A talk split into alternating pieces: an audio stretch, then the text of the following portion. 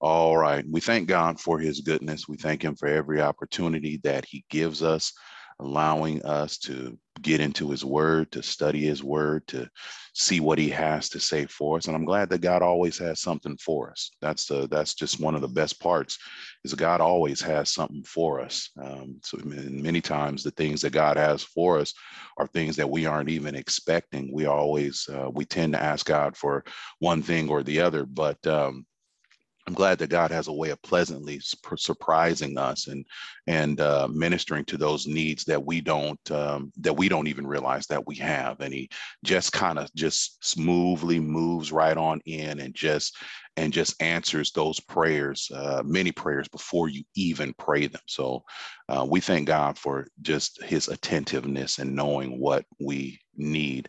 Um, let's go ahead and begin. Um, um pick back up in our uh, lesson. Uh, we're going to start with Psalms 27, um, starting at verse 1, a Psalm of David. The Lord is my light and my salvation. Whom shall I fear? The Lord is the strength of my life. Of whom shall I be afraid? When the wicked, even mine enemies and my foes, came upon me uh, to eat up my flesh, they stumbled and fell. Though a host should encamp against me, my heart shall not fear. Though war should rise against me, in this will I be confident. One thing have I desired of the Lord, that will I seek after, that I may dwell in the house of the Lord all the days of my life, to behold the beauty of the Lord and to inquire in his temple. For in the time of trouble, he shall hide me in his pavilion. In the secret of his tabernacle shall he hide me. He shall set me upon a rock. And now shall mine head be lifted up above mine enemies round about me. Therefore will I offer in his tabernacle sacrifices of joy. I will sing, yea, I will sing praises unto the Lord. Hear, O Lord, when I cry with my voice. Have mercy also upon me and answer me. When thou saidest, Seek my face. My heart said unto thee, Thy face, Lord, will I seek. Hide not thy face far from me. Put not thy servant away in anger. Thou hast been my help. Leave me not, neither forsake me, O God of my salvation. When my father and my mother forsake me, then the Lord will take me up. May the Lord have a blessing uh, to those that hear and do his word. As we always say, the blessing is in the obedience. Amen. And that is uh, a good thing to be reminded of. Why? Because that's exactly what we're talking about and have been talking about in this uh, lesson as we've dealt with um, under the theme of God's mercy. When we cry, we literally are going through the um, the um, the 27th number of the Psalms. We are in part seven. Last week we did um, part six, and it was a wonderful time. Um, God, I've, I've been able to listen to it and and to go over and remind myself of the things that God um, has said. And that's a good thing, and that's the purpose of it. No matter where you are listening to this and when you listen to it, um, these lessons are not—they don't—they don't have to be one and done they're there for you. You have access to them. You can listen to them on the podcast or on Zoom or however it is that you're listening. Um, you can listen to it over and over to feed your soul. You don't have to listen through all of it at once. You can break it up however God leads you to do it. The point is, is that this that these lessons are here to nourish you. So make sure that you are feeding on that. There's more than enough spiritual food here to carry you through the week. Amen. Amen. So we thank God for that. You have said, if we look at verse number eight, seek my face. This is from the English Standard Version. Uh, my heart says to you, your face, Lord, do I see. Hide not your face far from me, or hide not your face from me. Turn not your servant away in anger. Oh, you have been my help. Cast me not, forsake me not, O God of my salvation. For my father and my mother have forsaken me, but the Lord will take me in. Amen. That's from the English Standard um, um, version um, of that. And and um, and as I said before, it's good to make use of the different um, translations. They will help you as far as the surface understanding, and that's what they are for to help you get a good a quick kind of snapshot glimpse of what's going on. Now, to get in depth in the scripture, there's no substitute. Okay. There is no substitute for praying and studying the word of God. There are things that God has knowledge in his word that God is want that God will give, but you're not going to get it unless you take some time and you commit to the Lord. And you do that through consistent prayer, okay? And through consistent studying. You have to make time. You have to make time to read the word of God. You got to take time to pray over the word of God. And by that, we mean praying over what you read. If praying and studying the word of God go hand in hand, they're not meant to be just one or the other. It really is a, a kind of a, a, dynamic duo. It's a it's a tag team, if you will. Okay, praying, right, and studying the Word of God.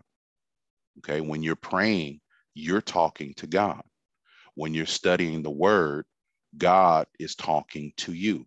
God speaks through His Word. Now, that's not the only way God has to speak, but God speaks through His Word. Okay, and when God speaks, and if he uses any other means of speaking, he confirms his word. Okay. God doesn't say anything different or do any say anything different than what his word says. No. God operates according to his word. And there's a reason why God does not just go freestyle and just start doing all a whole bunch of different things that you've never seen him do in the word that you can't tie it to the tie a scripture to. There's a reason why. Because if he did that, you wouldn't be you wouldn't necessarily be able to identify or always know that it was him that's moving. So God moves consistently and in a pattern that is familiar. In other words, he moves in accordance with the scripture. Why? So that you can identify it's him. Because when you can identify that it's him, then guess what? You can praise and worship him. So God moves in a way that you're going to be able to identify why, so that you can say amen, so that you can say, I agree so that you can praise him and you can worship and you can fellowship. He's not getting ready to do a whole bunch of different things. Listen, God does do new things. But that just means when we say God does new things, that means it's new in your life. That means he may not have done it before in your life. Okay. But it is not a new thing in the sense that it has never been done before. No, no, no, no. God doesn't do new things. Amen. Ecclesiastes makes that very plain. There's nothing new under the sun. God doesn't do that. Okay.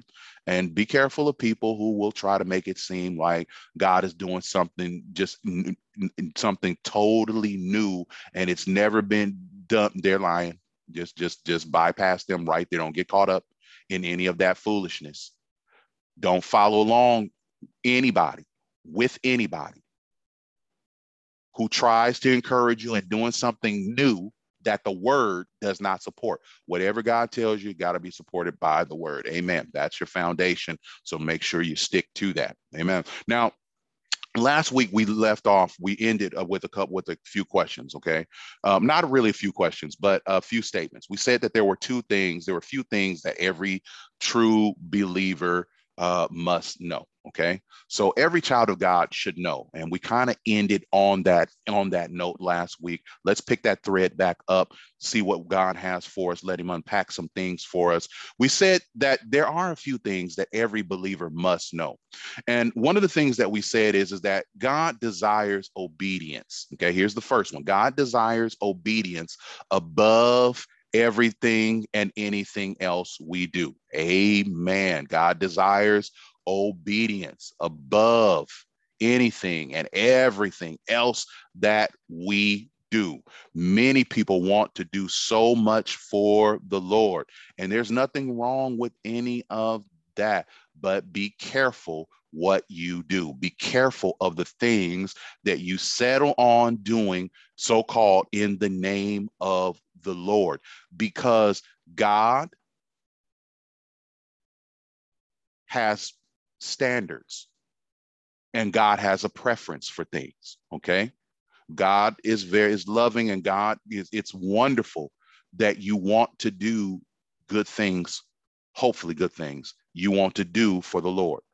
Hopefully, there are wonderful, great exploits that you want to do, great undertakings that you want to do, and hopefully they are they are around and centered around the things that God wants. Okay, Amen. Meaning they're supported by the Word. I pray and I hope that all of you, anyone who listens to this, has desires to really serve God. Amen.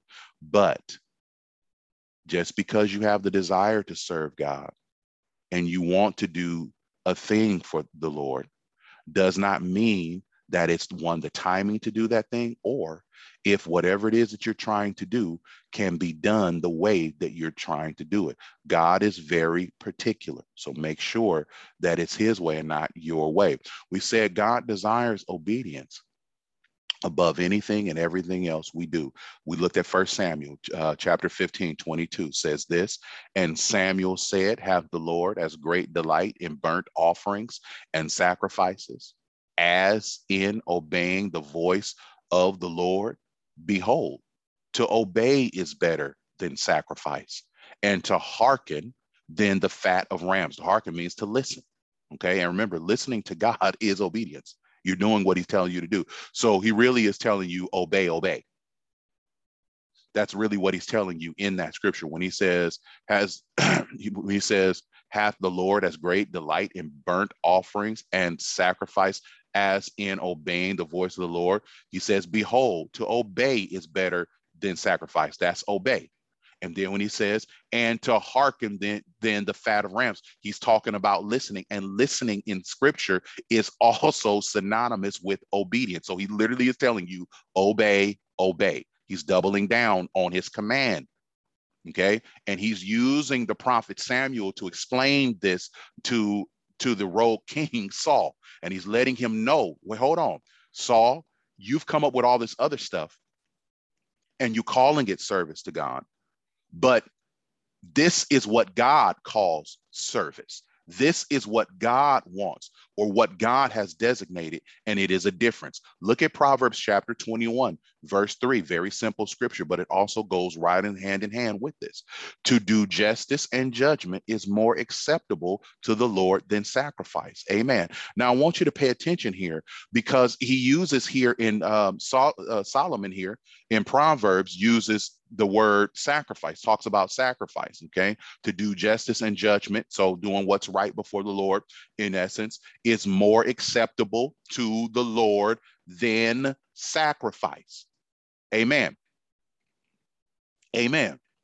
Now notice what he says it's more acceptable than sacrifice. Now if you go back to First samuel 15 and 22 notice what he says and Samuel said, Hath the Lord as great delight in burnt offerings and what? Sacrifices. When we start talking about sacrifices, we are literally talking about what we give to God, what we are able to do. Okay. Whenever you are talking about sacrifice or our sacrifice, you are always talking about what or that thing that is in your power to do or to give to God. That's what you're talking about. Okay. You're talking about something that is within the realm of your capability to either do or present or provide unto God. So when we talk about sacrifice in relationship to God, we are never talking about something that you can't do. We're always talking about something that you can do.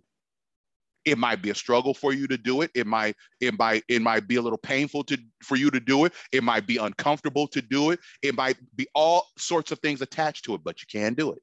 You can do it. Okay.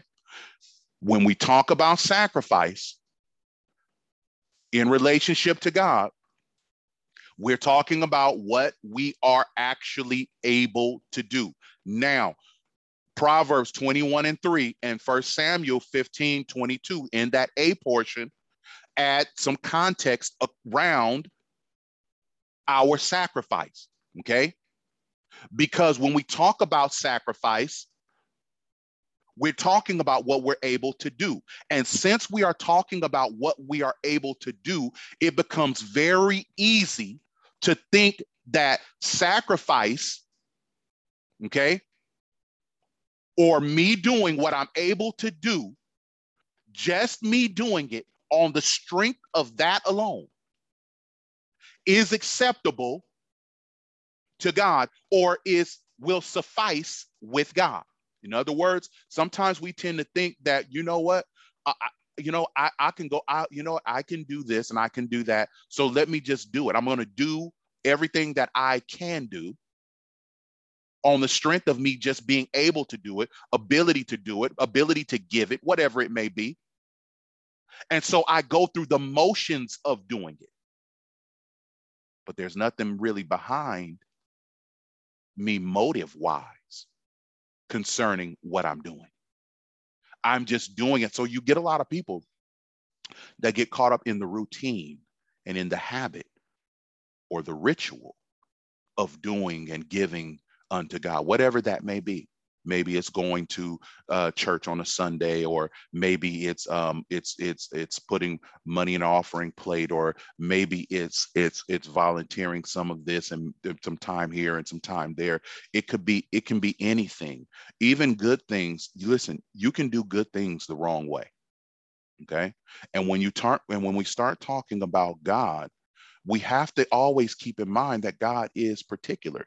Now, when Saul and uh, and and and Solomon, when excuse me, when Samuel and Solomon in these two scriptures that I just gave you, in each case they tell you, yeah, um, sacrifice is good.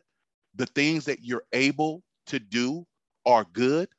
That's all fine and good. Notice Samuel Samuel says, um, Samuel said, "Hath the Lord asked great delight in burnt offering? He said, as great delight, meaning is there, is it as equal to? So there is some delight. There is delight when you sacrifice, when you honor God, when you through sacrifice, when you sacrifice your time and you sacrifice your money, your resources, or whatever it is, when you sacrifice unto the Lord, there is some delight. There is some good there. So and and and and you need to keep that in mind because Proverbs 21 and 3 says to do justice and judgment is more acceptable than to sacrifice. When he says then to sacrifice, he's telling you that sacrificing is acceptable. But in each case, they're telling you that it's not as acceptable as obedience. In other words, in other words, what he, sacrifice is good. Amen but it will never replace obedience. It will never trump doing what God told you and I to do the way He told us to do it. You can't just pawn off what you want to God and then expect God to respond in the most extravagant ways or whatever it is that you're, to just just just be totally okay with all of that. We've used scriptures before that have shown us that god looks at the heart. Matter of fact we use one dealing with Sam, with samuel and saul. And with the coming of king david Saul's rejected and David's getting ready to come on the scene. And so Samuel is sent to select the next king. And when he goes to Jesse's sons to do so, God has to give him some some criteria to look at. And he says, look, don't look at his, his stature. Don't look at his countenance. Don't look at him. Don't look at the outside. And when the reason was given to him, the reason was simply because God doesn't look on the outward like men do. And I'm just paraphrasing. God looks on the heart. You're never going to be able to just pass off what you are able to physically do for the Lord if there's a broken heart behind it, if there's a messed up heart behind it.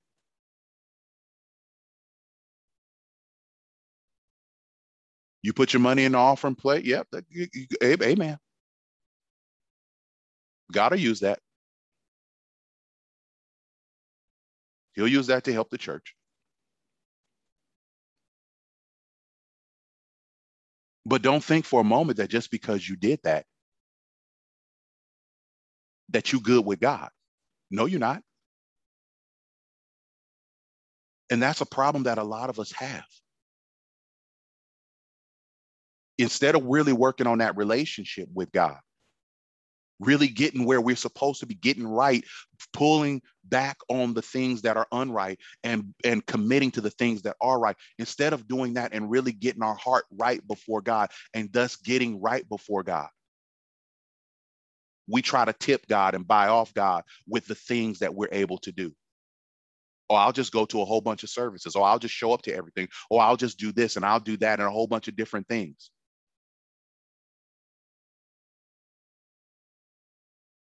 And I'll submit to you, you're going to church, but God is not pleased. You're showing up for Bible study, but God is not pleased. You're tuning in to Bible study, you're tuning in to church, and God is not pleased. And why? Because you keep coming wrong. You keep coming to service without your heart. And that's going to always be a problem. That's going to always be a problem. Amen.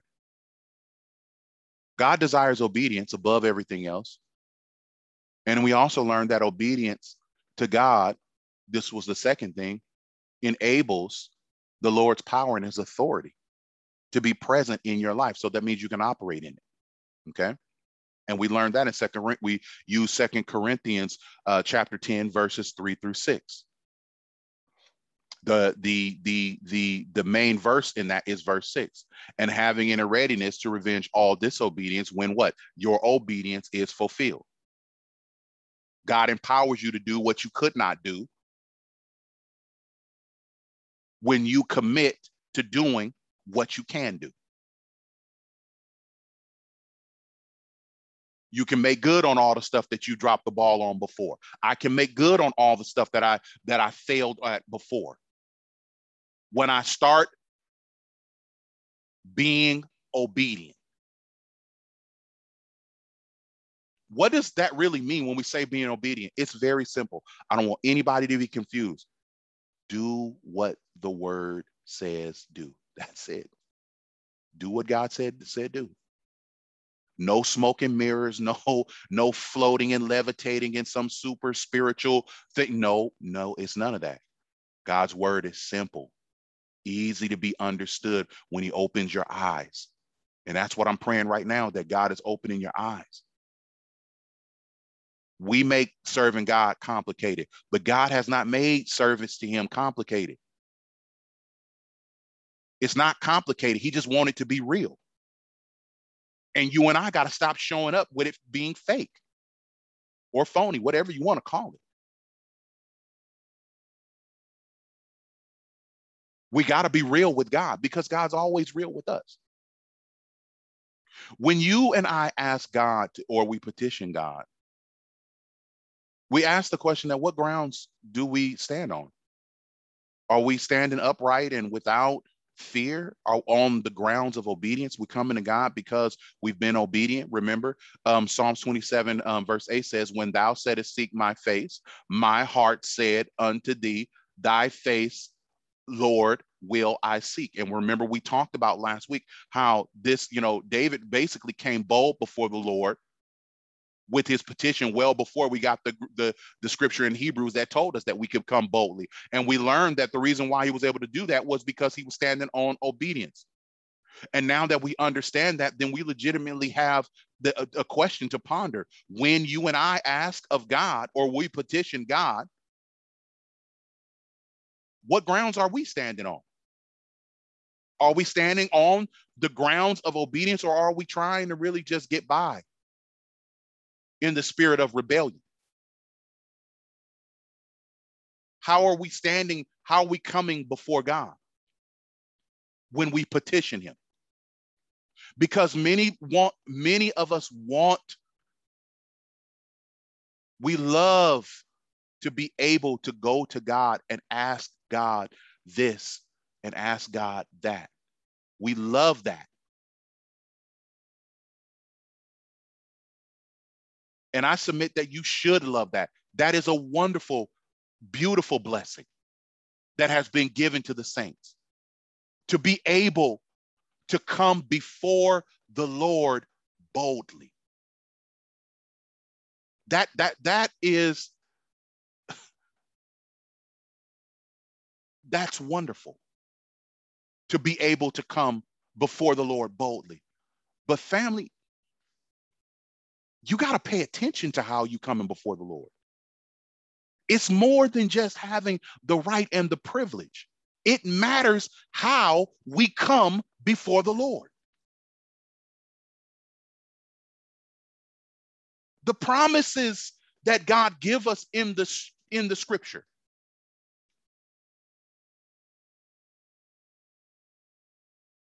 The fact that he gives us promises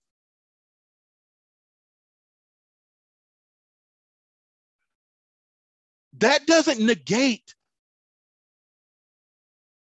or somehow nullify our responsibility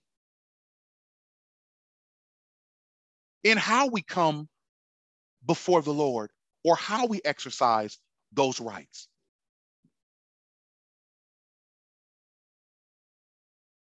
See, God doesn't do this world is enamored with with and you can look on the new you can just watch the news. It's all over the place. It is literally all over the place. And soon as i soon as i, I say it you, you're gonna you, you you're probably gonna immediately identify. But if you stop and and if you stop and you look long enough and you look at all the public outcry on this that and the other there is a theme that you will notice. You are going to see that there are a lot of people that want rights and, and privileges they want to be able to do x y z they want all of these things, but they want it without responsibility. And that is just something, and that is a part, and you know what? And that's just one of the shortcomings of, of humanity. We want power and authority, but no accountability. We want power and authority and no responsibility. We want to be able to do whatever it is that we want to do on the strength of us having the right to do it, but we don't want to take responsibility for how a thing is to be done. And that's a problem. And it's a problem in this world. And unfortunately, it is also a problem among the saints of God. We want to operate, we want to exercise the rights in the scripture.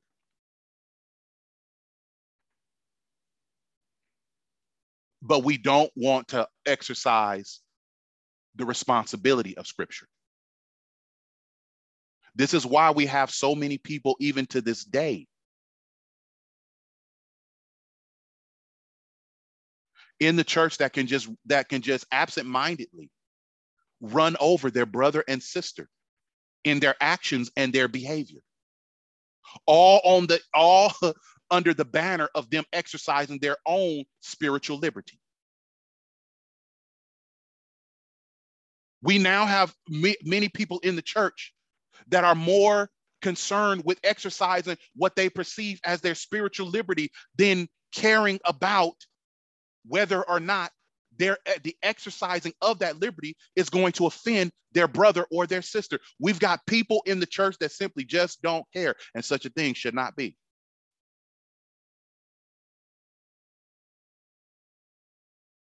Because you cannot be part of the church acting like that. What am I saying? I'm saying you're not going to make it to heaven acting like that. You can't just run over your brother and your sister. You can't just you, listen, you cannot just exercise all of your. Paul made it very plain that if the meat that I eat offends my brother, do you know what I'm going to do? I'm not going to eat that meat. Do I have a right to eat that meat? Probably. But am I going to exercise that right? No. Why? because to exercise it in this fashion, in this place, and in this person's presence would be more detrimental to my brother or my sister than it would be helpful. And the church need to get back to that. Where you prioritize and you value. I prioritize and I value the spiritual well being of my brother and my sister. There are many rights and privileges afforded to us in the scripture. But Paul said it this way all things are lawful for me, but guess what? They're not all expedient. That means just because I can do a thing or I have the privilege or the right to do a thing, wisdom says this is not the right time. Wisdom says this is not the right place. Wisdom says I'm not in the right company to be taking advantage of that liberty, to exercise that liberty. We have a hard time seeing that because we operate with such a self-centered lens that focus that where we got the magnification up like 20 billion times and it's just all on our own stuff. Nobody thinking them on the stuff of their brother and their sister. We just all on our own stuff. And so we have a nation of so called Christians who prioritize themselves over everyone else. Greedy Christians. Inconsiderate Christians.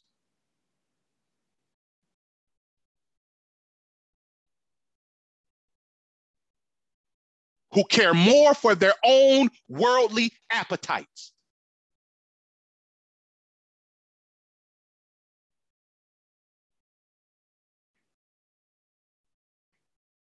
And will seek to satisfy it by any means necessary, even at the expense of our brothers and sisters. And such a thing should not be. That's not the way of God.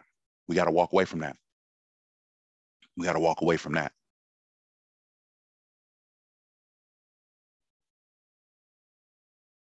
Psalms 27 8 says, When thou saidest, Seek my face, my heart said unto thee, Thy face will I see. What did God ask you to do? Have you done what he asked you to do? Have you done what he's asked of you?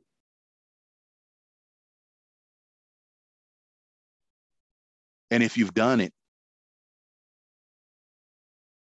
did you do it the way he said do it?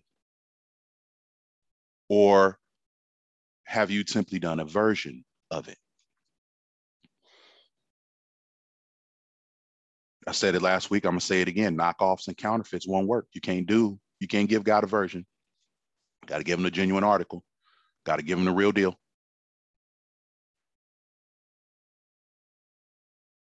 Let's remind ourselves of how the Lord broke it down. Look at Matthew 25. 42 through 46. For I was a hungered, and you gave me no meat. I was thirsty, and you gave me no drink.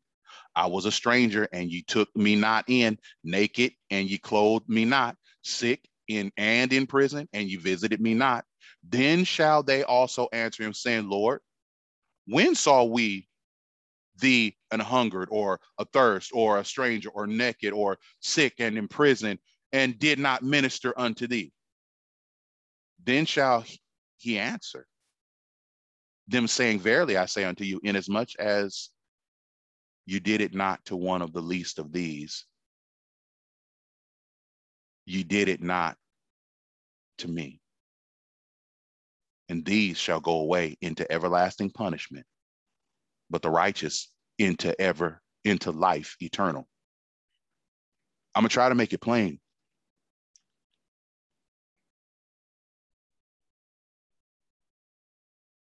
Serving God is not something that is done independent of serving one another. You cannot love God and mistreat your brother, your sister, your coworker, your boss, your friends, your acquaintances, anybody. You can't just do people wrong for whatever reason you come up with or not do for people. You can't go around being unhelpful to all those that I mentioned before and anyone else that I have not mentioned. all the while you maintain a good relationship or walk with God. You won't have it. You can't throw the listen, people will make you tired. Trust me, they make me tired. People will make you tired. And you will feel like I want to just, man, I'm through with all this. I'm done with all them. You're gonna feel like that. That's gonna happen from time to time. But you got to let the spirit of the Lord cause that to ebb away, to take that away. You got to take the offenses and the hurts and the things that God, that people do, and you got to give that to God. Scripture tells us, cast our cares upon the Lord, for he careth for us. We can, we gotta, we gotta, we gotta bring that to the Lord. Jesus told us, Come unto me, all ye that labor and are heavy laden, and I will give you rest.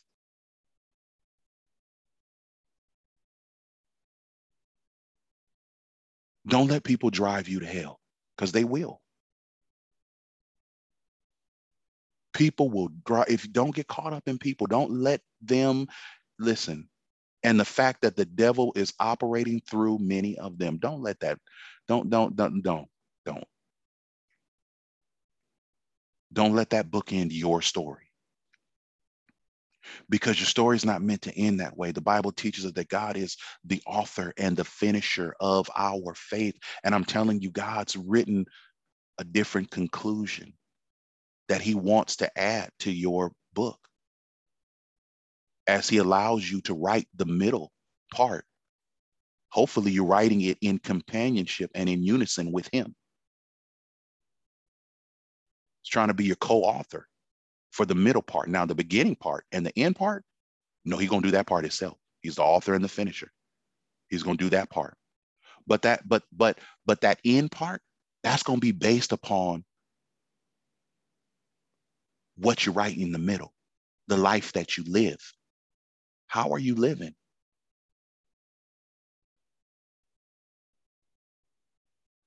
Is are the chapters in your story full of obedience or are they full of disobedience? Because if the chapters in your life story are full of obedience, and I'm not talking about obedience to my specification and to my liking. No, remember, we're talking about according to what God wants, because that's what this is all about. Doing what the Lord told you to do the way He told you to do it. And he ain't gonna tell you to do it no way that's outside scripture. So let's just handle that right there. But if you do, if your chapters don't have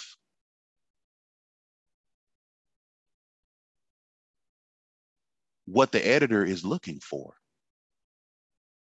your book's not going to get published. I hope you hear the analogy here if you don't, if what you write, God's allowing you to write, and He's offering to help you write it, but He will let you write your own chapters yourself. And if you choose and elect to go that way, you best believe He's going to edit your book. He is going to edit your book. Nothing just gets automatically published. no, not with God.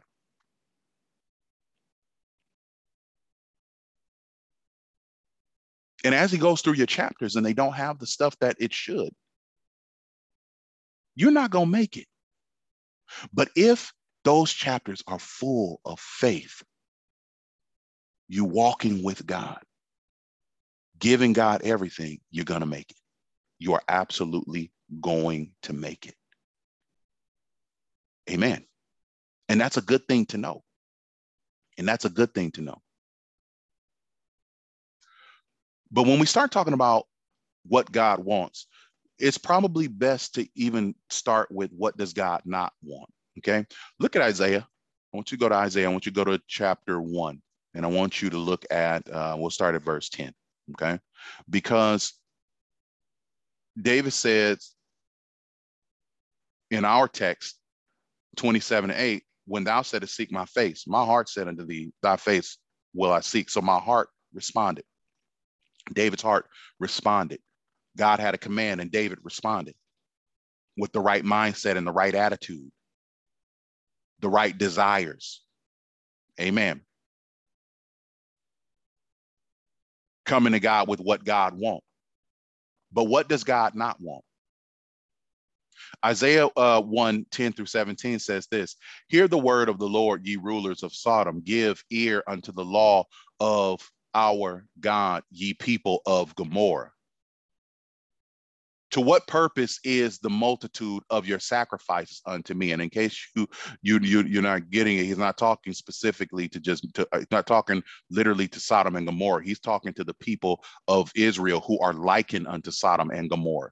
They, they they're walking in unrighteousness. So when he uses this frame, when he these words or these or or these titles, he's using them not to refer to literal literal Sodom and literal Gomorrah, which the Bible, which we know uh, what happened to them, but but that spirit that was in Sodom and Gomorrah, that mindset, that way of doing things, that wickedness before God, God's people are being likened unto them, and that's not really not a good thing. And and so and so we we we're, we're hearing what God has to say about all this. Verse eleven: To what purpose is the multitude of your sacrifices unto me? Saith the Lord. I am full of the burnt offerings of rams and the fat of fed beasts. And let me just say this before I continue. He's talking to Israel here, but people need to understand he's talking to us today. We who are the church.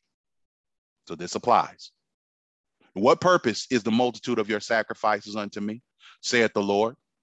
I am full of the burnt offerings of rams and the fat of fed beasts. I delight not in the blood of bullocks or of lambs or of he goats when ye come to appear before me. Who hath required this at your hand? In other words, who even told you to do this? Who told you to come with all this stuff? To tread my courts. Bring no more vain oblations. So that was the drink offerings and all that other kind of is bring no more vain or empty oblations.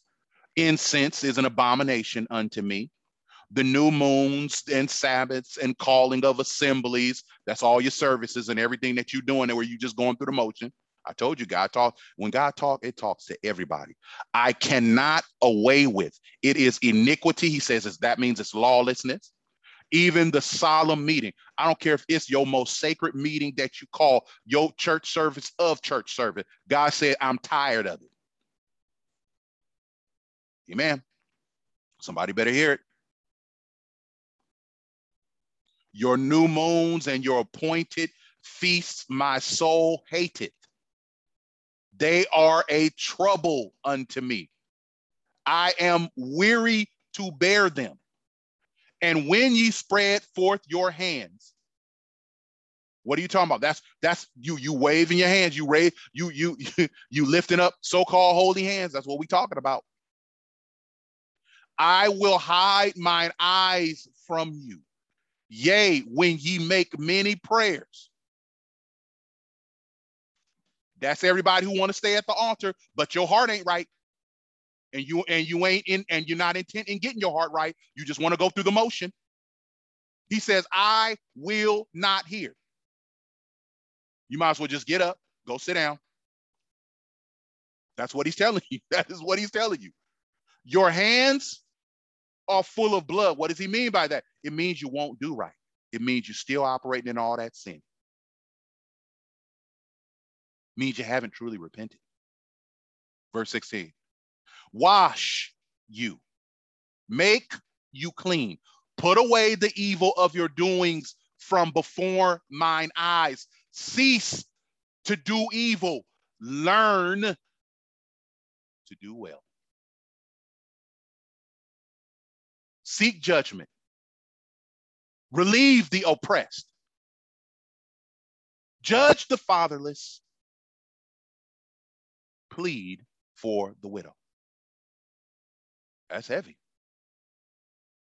Because this scripture here covers everything. We're talking about what God don't want. And I'm hoping that you're hearing this he does not want you to go through the motions. He does not want you to go through the motions. Turn to Malachi chapter 1, verses 6 through 10. See, these are scriptures that people need to know, that we need to know, because we got to stop coming to God any kind of way and thinking that it's okay. It's not okay. Many of us struggle in the area of, of getting our prayers answered and we don't know why. Well, today we're talking about why it is that we struggle in those areas because many times we're bringing to God what he don't want. In other words, we're exercising the oper- we're exercising the right and the privilege that he's given us to come before him. So we got that part. We're coming before the Lord. Where we're messing up is is that we're coming before him wrong. And that's what we're tackling today. What's what we're dealing with when we're talking about this obedience and in this um, Psalms 27 and we're looking at um, um, verse 8 because we haven't really moved out of that just yet. It's listen, you can't can't come to God any kind of way. God told David, Seek my face. His heart responded. He responded with the core, with everything. In other words, he responded the right way. He responded to the summons of God the right way. And as long as you and I are responding the wrong way, we're not going to see success in the Lord. It, it just not gonna happen. God is never gonna bless mess. He's never done it before, and he and he's not gonna do it now. Malachi 1, 6 through 10. Because remember, now we're talking about again, what does God not want? Because we, we we've already asked the question, what does God want? Did you do what he told you to do? And did you do it the way that he told you to do it? So now we're talking about what, because if we're going to talk about what God wants, we got to talk about what he doesn't want. Malachi 1 6 through 10 says this A son honoreth his father, and a servant his master. If then I be a father, where is my honor? Now, this is God talking to Israel. And this is heavy. If then I be a father, where is my honor? And if I be a master, you know, you call me master. Where is my fear? In other words, reverence and respect. That's what he's talking about there. Saith the Lord of hosts unto you, O priests, that despise my name. You don't think that you are. He's talking to people who don't think that they're despising his name. He's talking to us who don't think that we're doing anything wrong by coming to God any way that we want. We think that we're good simply because we're coming. We've taken one scripture that says you can come, and so we come. And we think that we're doing good, and we have no we have no idea that we're messing up as the day is long. Why? Because we're coming the wrong way. And if I be a master, where is my fear? saith the Lord of hosts. O priests that despise my name. And ye say, Wherein have we despised thy name? Ye offer polluted bread upon mine altar. And ye say, Wherein have we polluted thee? In that ye say the table of the Lord is contemptible.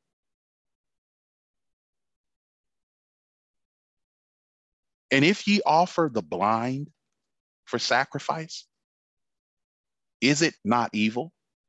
Because remember when when god outlined the requirements for sacrifices they couldn't bring and the sacrifice couldn't be all couldn't be have blemishes and be messed up or maimed or have anything wrong with it. So that's what he's really getting into because they're supposed to know better family. They're supposed to know better. And if he offer the blind for sacrifice is it not evil? And if he offer the lame and sick is it not evil now, watch this. Offer it now to thy governor. So, in other words, if it's so good and it's so great, and you think it, and you really think it's okay, why don't you go give it to the to your governor? Is what he says. Will he be pleased with thee, or accept thy person? Saith the Lord of hosts. And now I pray you, beseech God that he will be gracious unto us this hath been by your means. Will he regard your person? saith the Lord of hosts. Who is there even among you that would shut the doors for naught? Neither do you kindle a fire on my altar for naught. I have no pleasure in you, saith the Lord of hosts. Neither will I accept an offering at your hand. That's heavy. Because God is saying, you listen, you cannot bring me anything the way that you want and it be okay. Now let's unpack this for just a moment. God's talking to the children of Israel. He's talking to these priests who are bringing sacrifices. Now, notice they are bringing sacrifices. And we know from scripture that God wants us to sacrifice. Okay. We know that. Amen. Sacrifice. God wants us to bring sacrifice. Okay. Sacrifices of joy and things, all these different things. Okay. So we know that sacrificing unto the Lord is something that is favorably looked upon. Now, we know also from scriptures past earlier that we know that it's not as good as obedience and it, and it will never replace obedience, but God does accept, God does accept sacrifice. But what you're learning here is the context of the sacrifices in which God actually accepts. Okay. So, yes, he does accept them, but there's a criteria or there is a standard. Okay for the accepting of the sacrifice. All right. So when you look at the scripture back in Malachi, okay?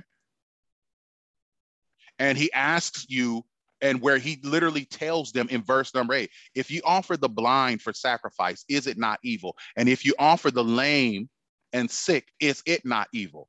And he says, Offer it now unto thy governor. Will he be pleased with thee or accept thy person? saith the Lord of hosts. He, he challenges Israel and he tells them, He says, Listen, you're coming with an offering. Yes, I have said I have given you permission to bring sacrifice and offering. But you are missing the point with the things that you are doing because it's just because you're not giving me your best. This is what he's talking about. The blind, you offering, you're offering the blind and and and and and the lame and the sick. So what they literally were doing was they were no longer taking the time to pick out the the the, the sacrifice that was according to the according to the commands of God, the ones that met the, the strict requirement of God. They had stopped doing that and they began to just take any old thing and use that as an offering. And they had the nerve to think and to expect God to bless them on the strength that they were bringing an offering. And that is what is happening to many of us today. We think and we want God to bless us. We expect God to bless us on the strength that we go to church, on the strength that we tune into a service, on the strength that we open up the Bible, on the strength that we do X, Y, and Z or Z, Y, and X. We think that God is supposed to bless us and we expect Him to bless us on the strength of us just doing these things, but we are no longer taking into account the context and the manner and the condition of our heart. In other words, our motive behind why we are doing the things that we're doing. Why? Because if your motive is right, you won't give God the worst, you'll give God the best. Second best just doesn't work for God. You don't serve a second best God. He's the only true and living God. So why we want to treat him like he's just second best or second class or whatever you want to call it? And God was literally telling between Isaiah 1 and 10 through 17 and Malachi 1, 6 through 10, he's God was saying, I'm tired of it. You're going through the motion, and there are many people now to this day And I'm going to say, you better learn what church is really about. Because some of this stuff that people got going on, you better make sure that your heart is right. You, I don't care. You can go to, you can go to 20, 20,000 services in one day.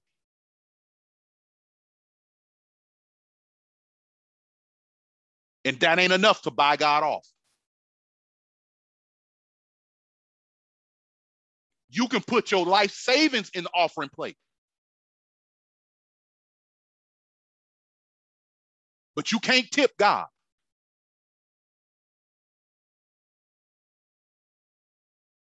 That heart got to be right. That heart has to be right.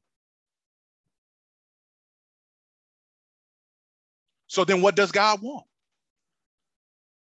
Obedience. Obedience. Notice we went right back to the same thing obedience. First Samuel 15 22. And Samuel said, Hath the Lord his great delight, burnt offerings, sacrifice, as in obeying the voice of the Lord? Behold, to obey is better than sacrifice, and to hearken than the fat of rams. We already gave you Proverbs 21 3. There it is again. To do justice and judgment is more acceptable to the Lord than sacrifice. How come I didn't come up with something new and I just gave you the same scriptures that I gave before? Because it doesn't change, family. His word is what it is, and he's telling you this all day long. God wants obedience. God wants us.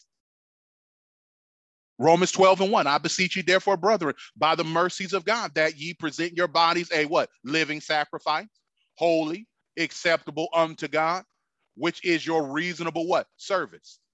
Amen.